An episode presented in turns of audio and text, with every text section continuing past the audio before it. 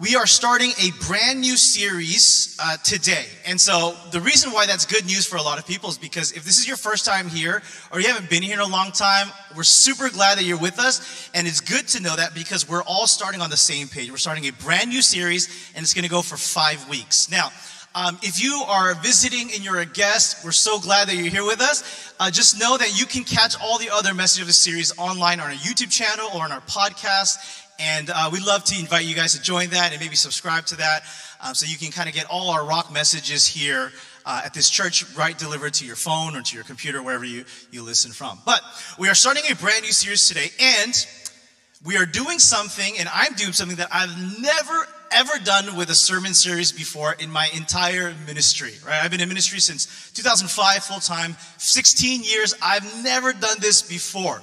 What we're doing for this series is not what I normally do. What I normally do is I pray and think and reflect, and God gives me a topic or an idea to kind of run with for the series, an idea that I feel like is important for you guys or important for the situation in the world or whatever. But this time, we're not doing that. We're doing something completely new that I've never done before. What we're doing is, in this series, we're going to preach through one entire book of the Bible. Okay, I like it. All right, we're going to pick one book. We're picking one book, and here's the thing. I don't really know what God is going to do, okay? I don't really know what he's going to do, but we picked the book, and we're just going to preach through the book. And this is not just me. This is myself, Pastor Jonathan, and our summer intern, Pastor Eden. He's going to close it for us for the next 5 weeks. We prayed over this, and we selected a book to preach over for the next 5 weeks. And I know you're thinking, what book? What book? What book are we going to preach on? And I'm going to get to that. But what we're going to do is we're not going to go necessarily chapter 1, 2, 3, 4, 5. It's after an overall study, we're going to kind of pull out concepts and themes and the way God is revealed and God is teaching through this book. So this is what we're doing. For the next 5 weeks, we're going to do a deep dive into the book of Esther. The book of Esther.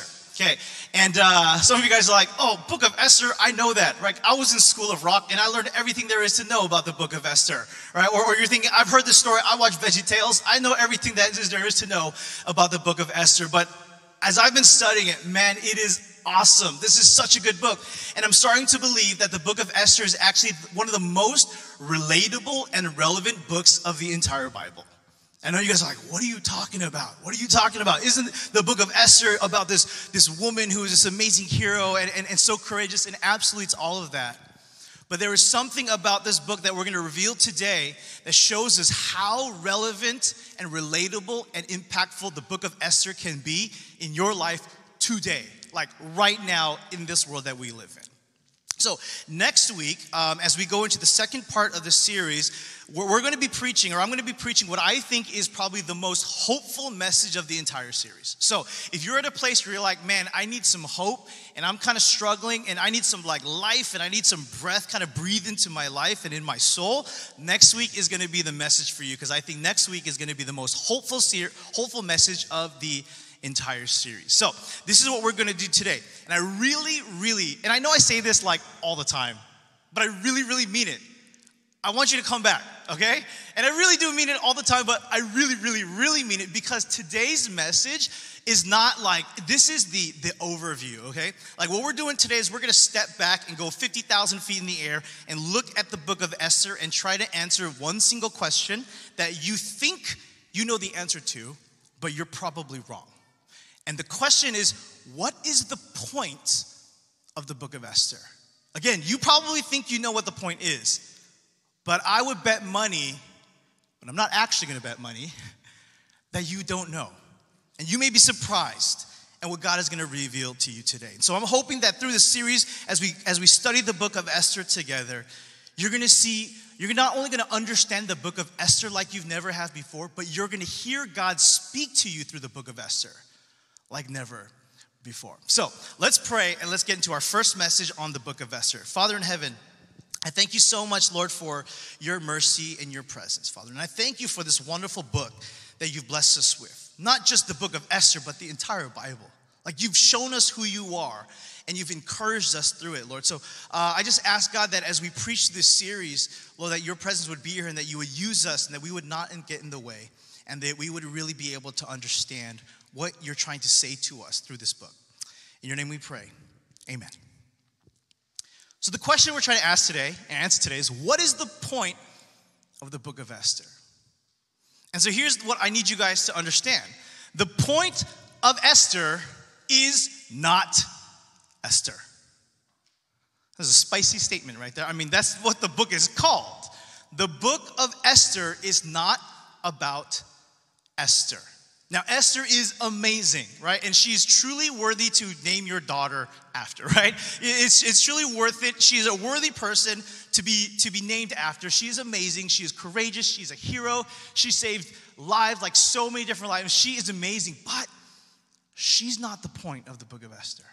So right now, I'm hoping that you're thinking, okay, well, I totally thought Esther was the point of Esther. So if Esther's not the point of Esther, what's the point of Esther? That's the question I want you to be thinking about this entire message. What is the point if it's not Esther?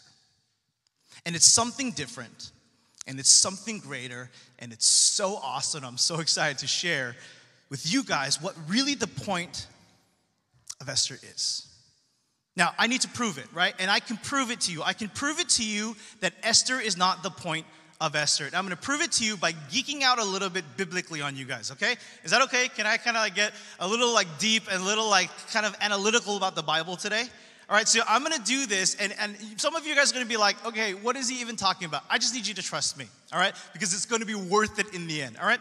So I can prove to you that Esther is not the point of Esther. But to do that, I need to break down the entire story, okay? It's 10 chapters. And just in case you don't know the story, just in case you weren't in School of Rock or maybe you missed that day, I'm going to break it down, but I'm going to try to do it fairly quickly to give us an overall understanding of the book of Esther. But we have to look at how the book of Esther was written and structured to understand the point of the book of Esther. Okay, so here's the real quick overview of the book of Esther. And I'm going to put kind of the sections on the screen. There are 11 sections of the book of Esther. How many sections?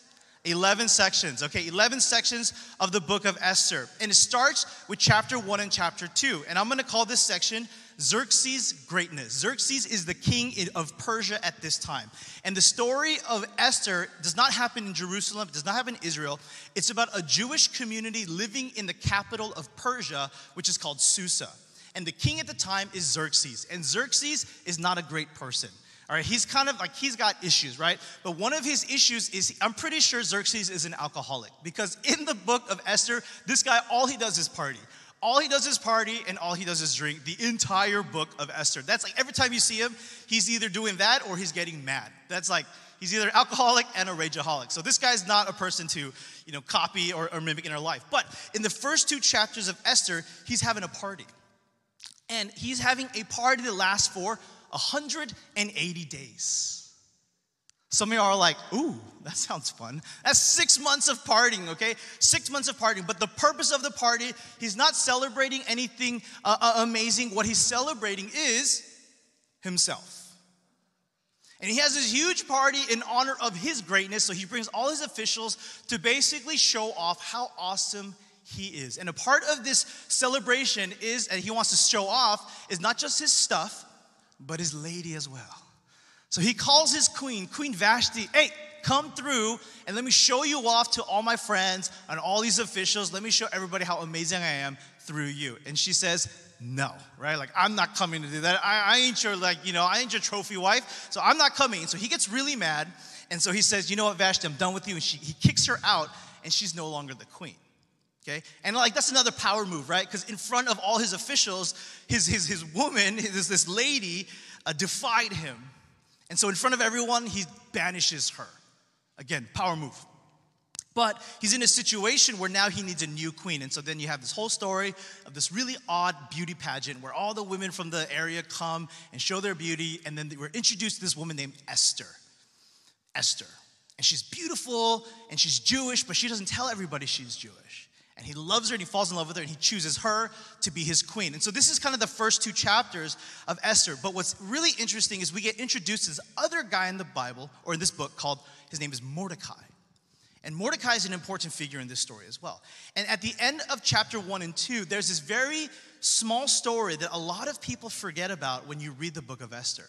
Because we're like focusing on Esther because that's the name of the book. But this really interesting thing happens with Mordecai. It's in chapter 2, and it goes like this. It says, during the time Mordecai was sitting at the king's gate, Bigthana and Teresh, two of the king's officers who guarded the door, it became angry and conspired to do what? Assassinate King Xerxes. So Mordecai just happens to be there. He hears of a plot to kill the king. And so what does he do? He does what any good, loyal subject would do. But Mordecai found out about the plot and told Queen Esther, who in turn reported it to the king, giving credit to Mordecai. When an investigation was made and Mordecai's story was found to be true, the two men were impaled on a sharpened pole. This was all recorded in the book of the history of King Xerxes' reign. By the way, there's a lot of violence in the book of Esther. Just to let you guys know, there's a lot of violence. There's a lot of impaling, more impaling in this book than other books of the Bible. All right, but Mordecai hears this story, or hears this plot, tells Esther. Esther tells the king. They look into it.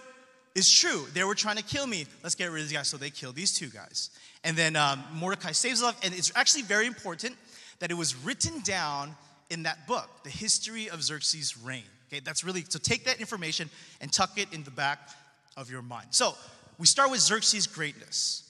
Then we're introduced for another guy. His name is Haman. And in chapter 3, Haman, this official, is elevated to essentially prime minister of the Persian Empire. And he's like, he hits the top, right? He's like the number 2 guy. He's really, really important. But again, Haman is also a really bad person. And as he's like, you know, going on a power trip, he's thinking, man, I'm so amazing. I have so much power. I want everybody to bow to me wherever I go. And so everywhere he walks, like everyone bows to him. And then he sees Mordecai, and Mordecai just like stares at him. And then Haman's like, and Mordecai's like, and so Haman gets really mad. He's like, what are you talking about? Everyone has to bow to me. Why aren't you bowing? And Mordecai's a Jew. So he's like, I'm not going to bow to anyone but God, right? That's my thing. And so Haman gets really, really upset.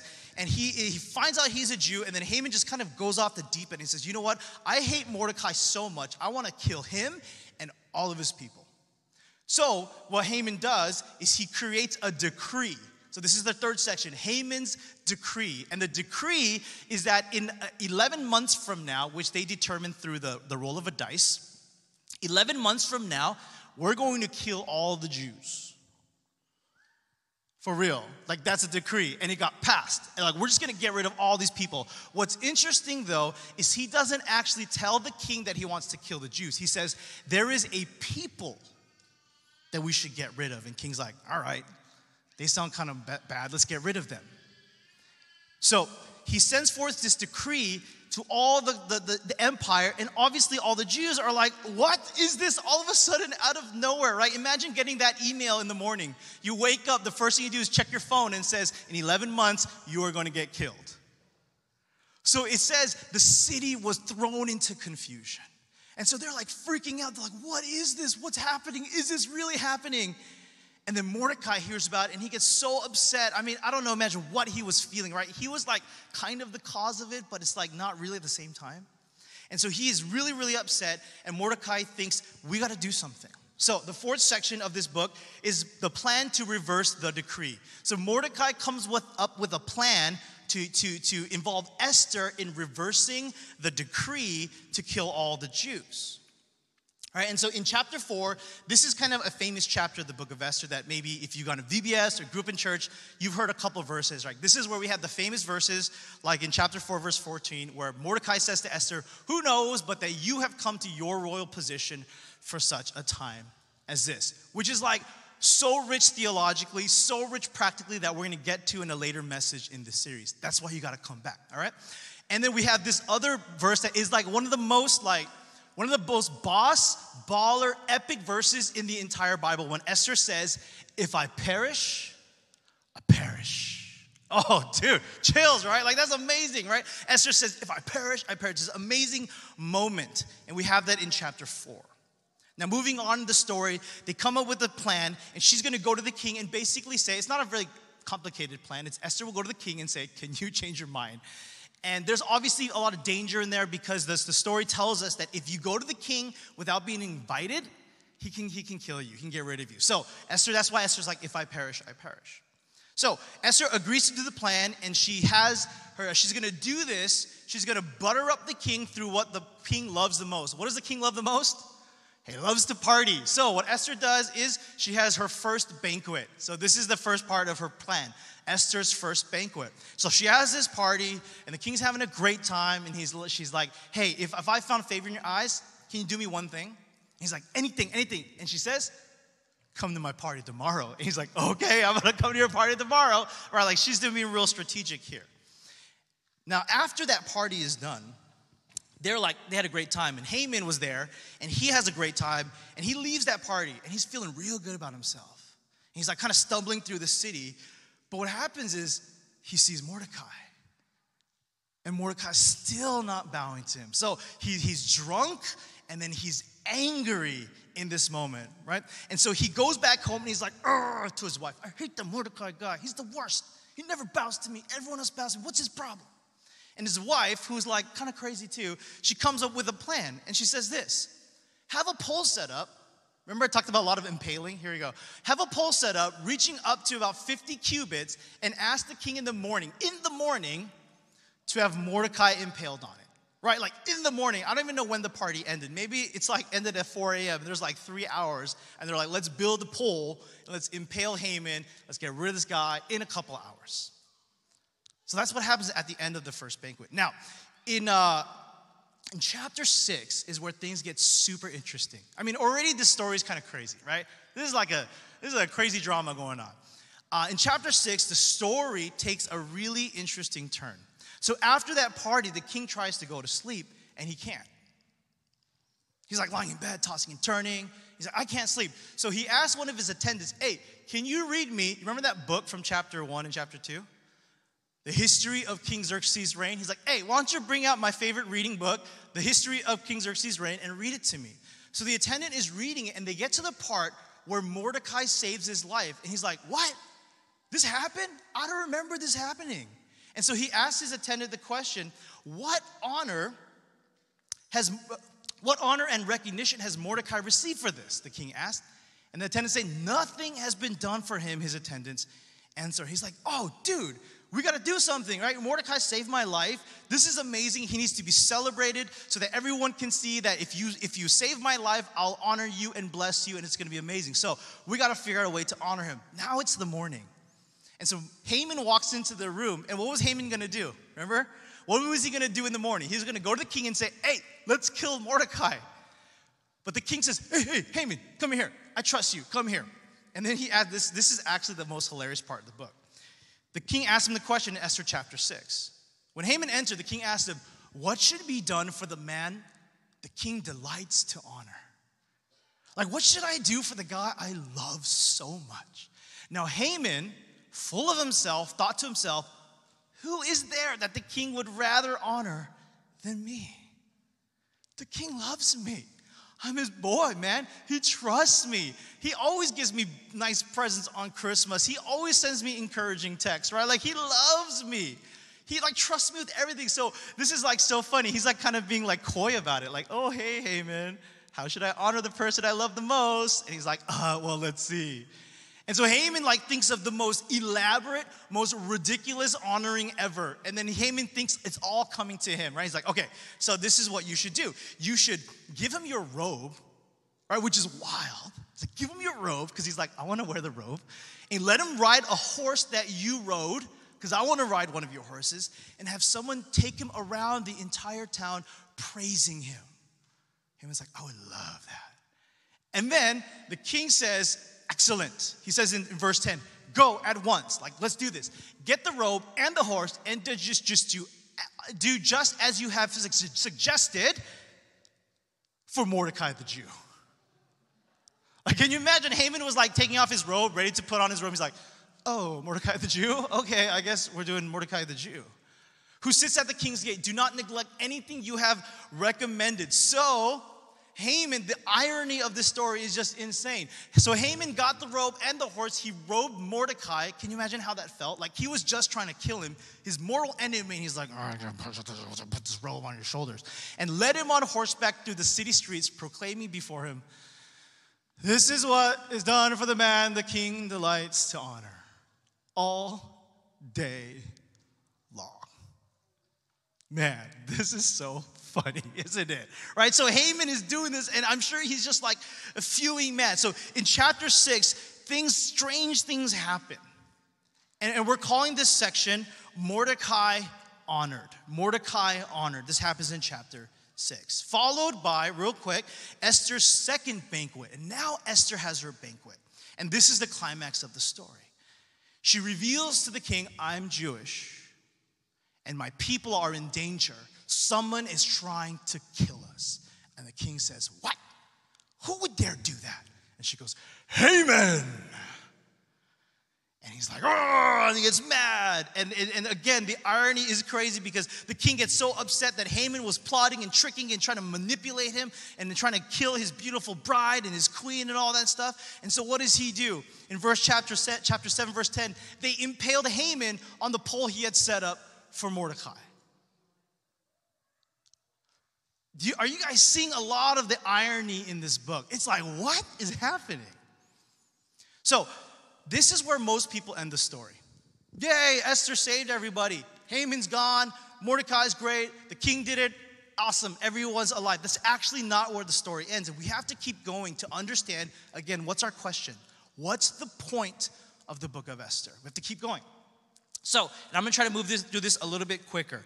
This next part of the section, I'm calling it Plan to Reverse the Decree. So they're like, okay, we set up that decree was set up. We got to reverse it. So they go to the king and say, king, can you change the decree? Can you just reverse it? Can you annul it? Can you say that we're not doing this anymore? Send out the message. Send out the Kakao Talk. Send out the Instagram message.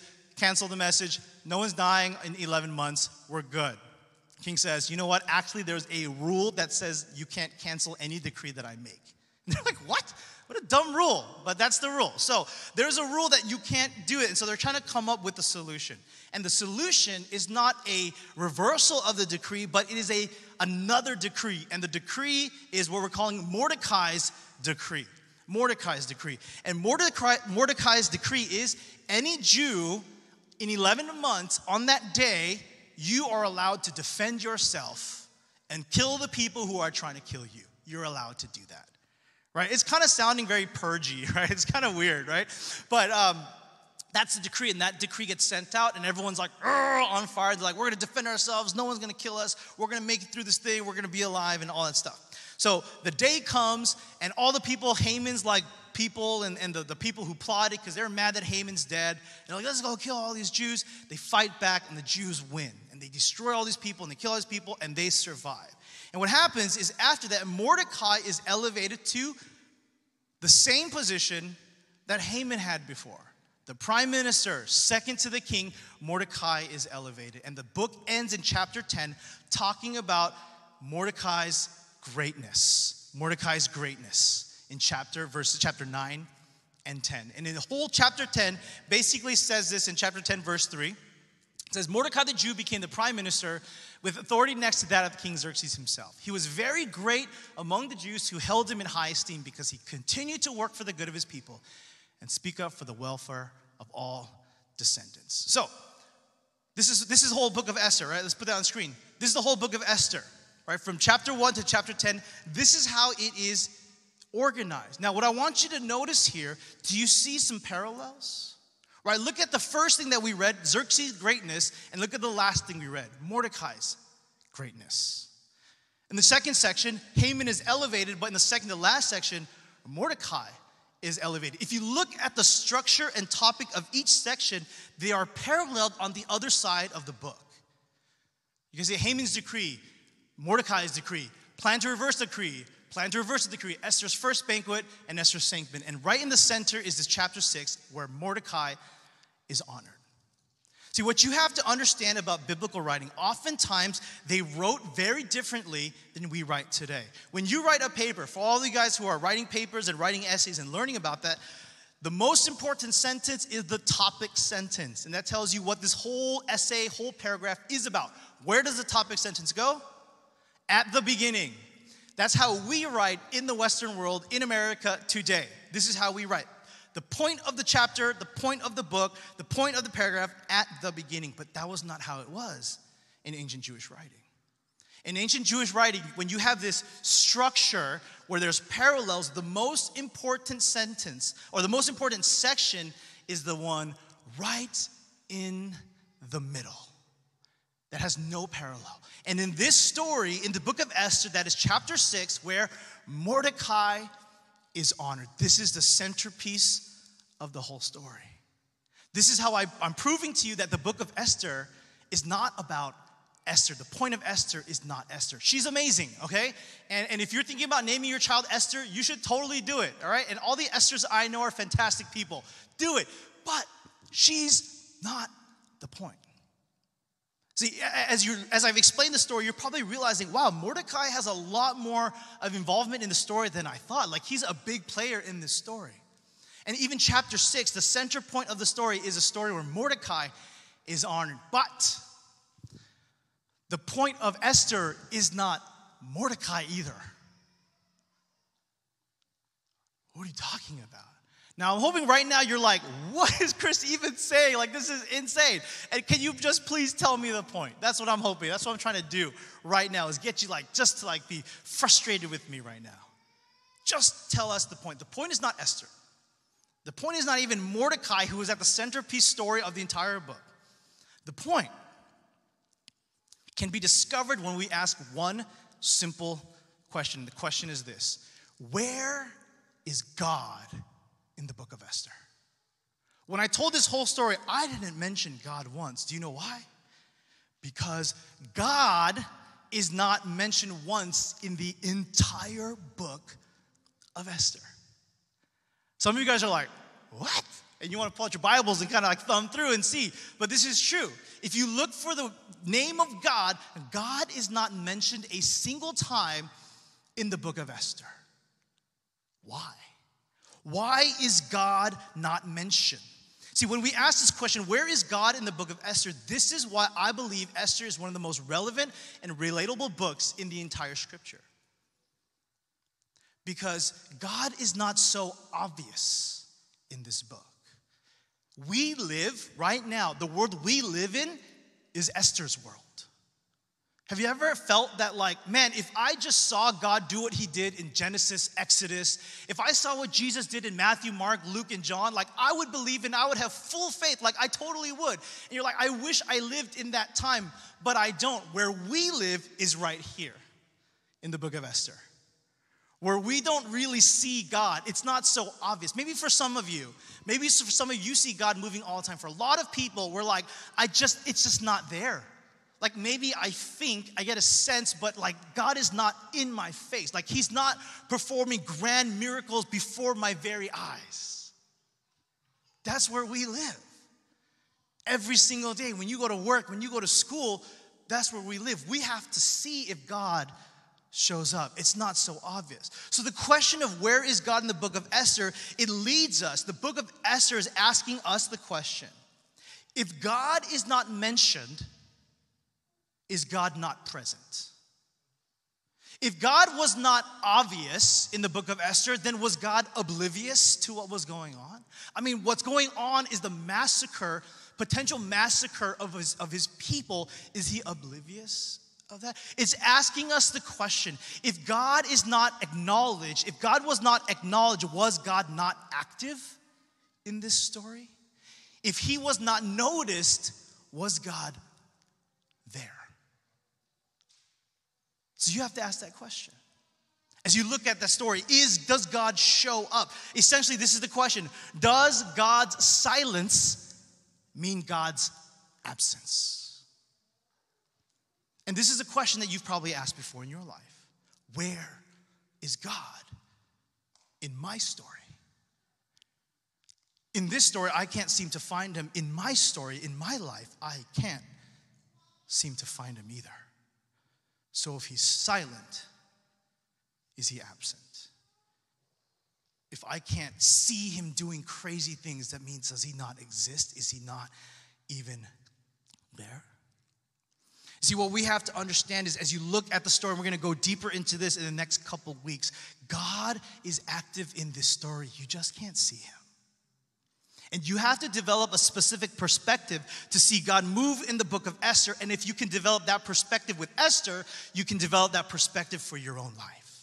If you can begin to see God in Esther, you will see God move in your everyday life.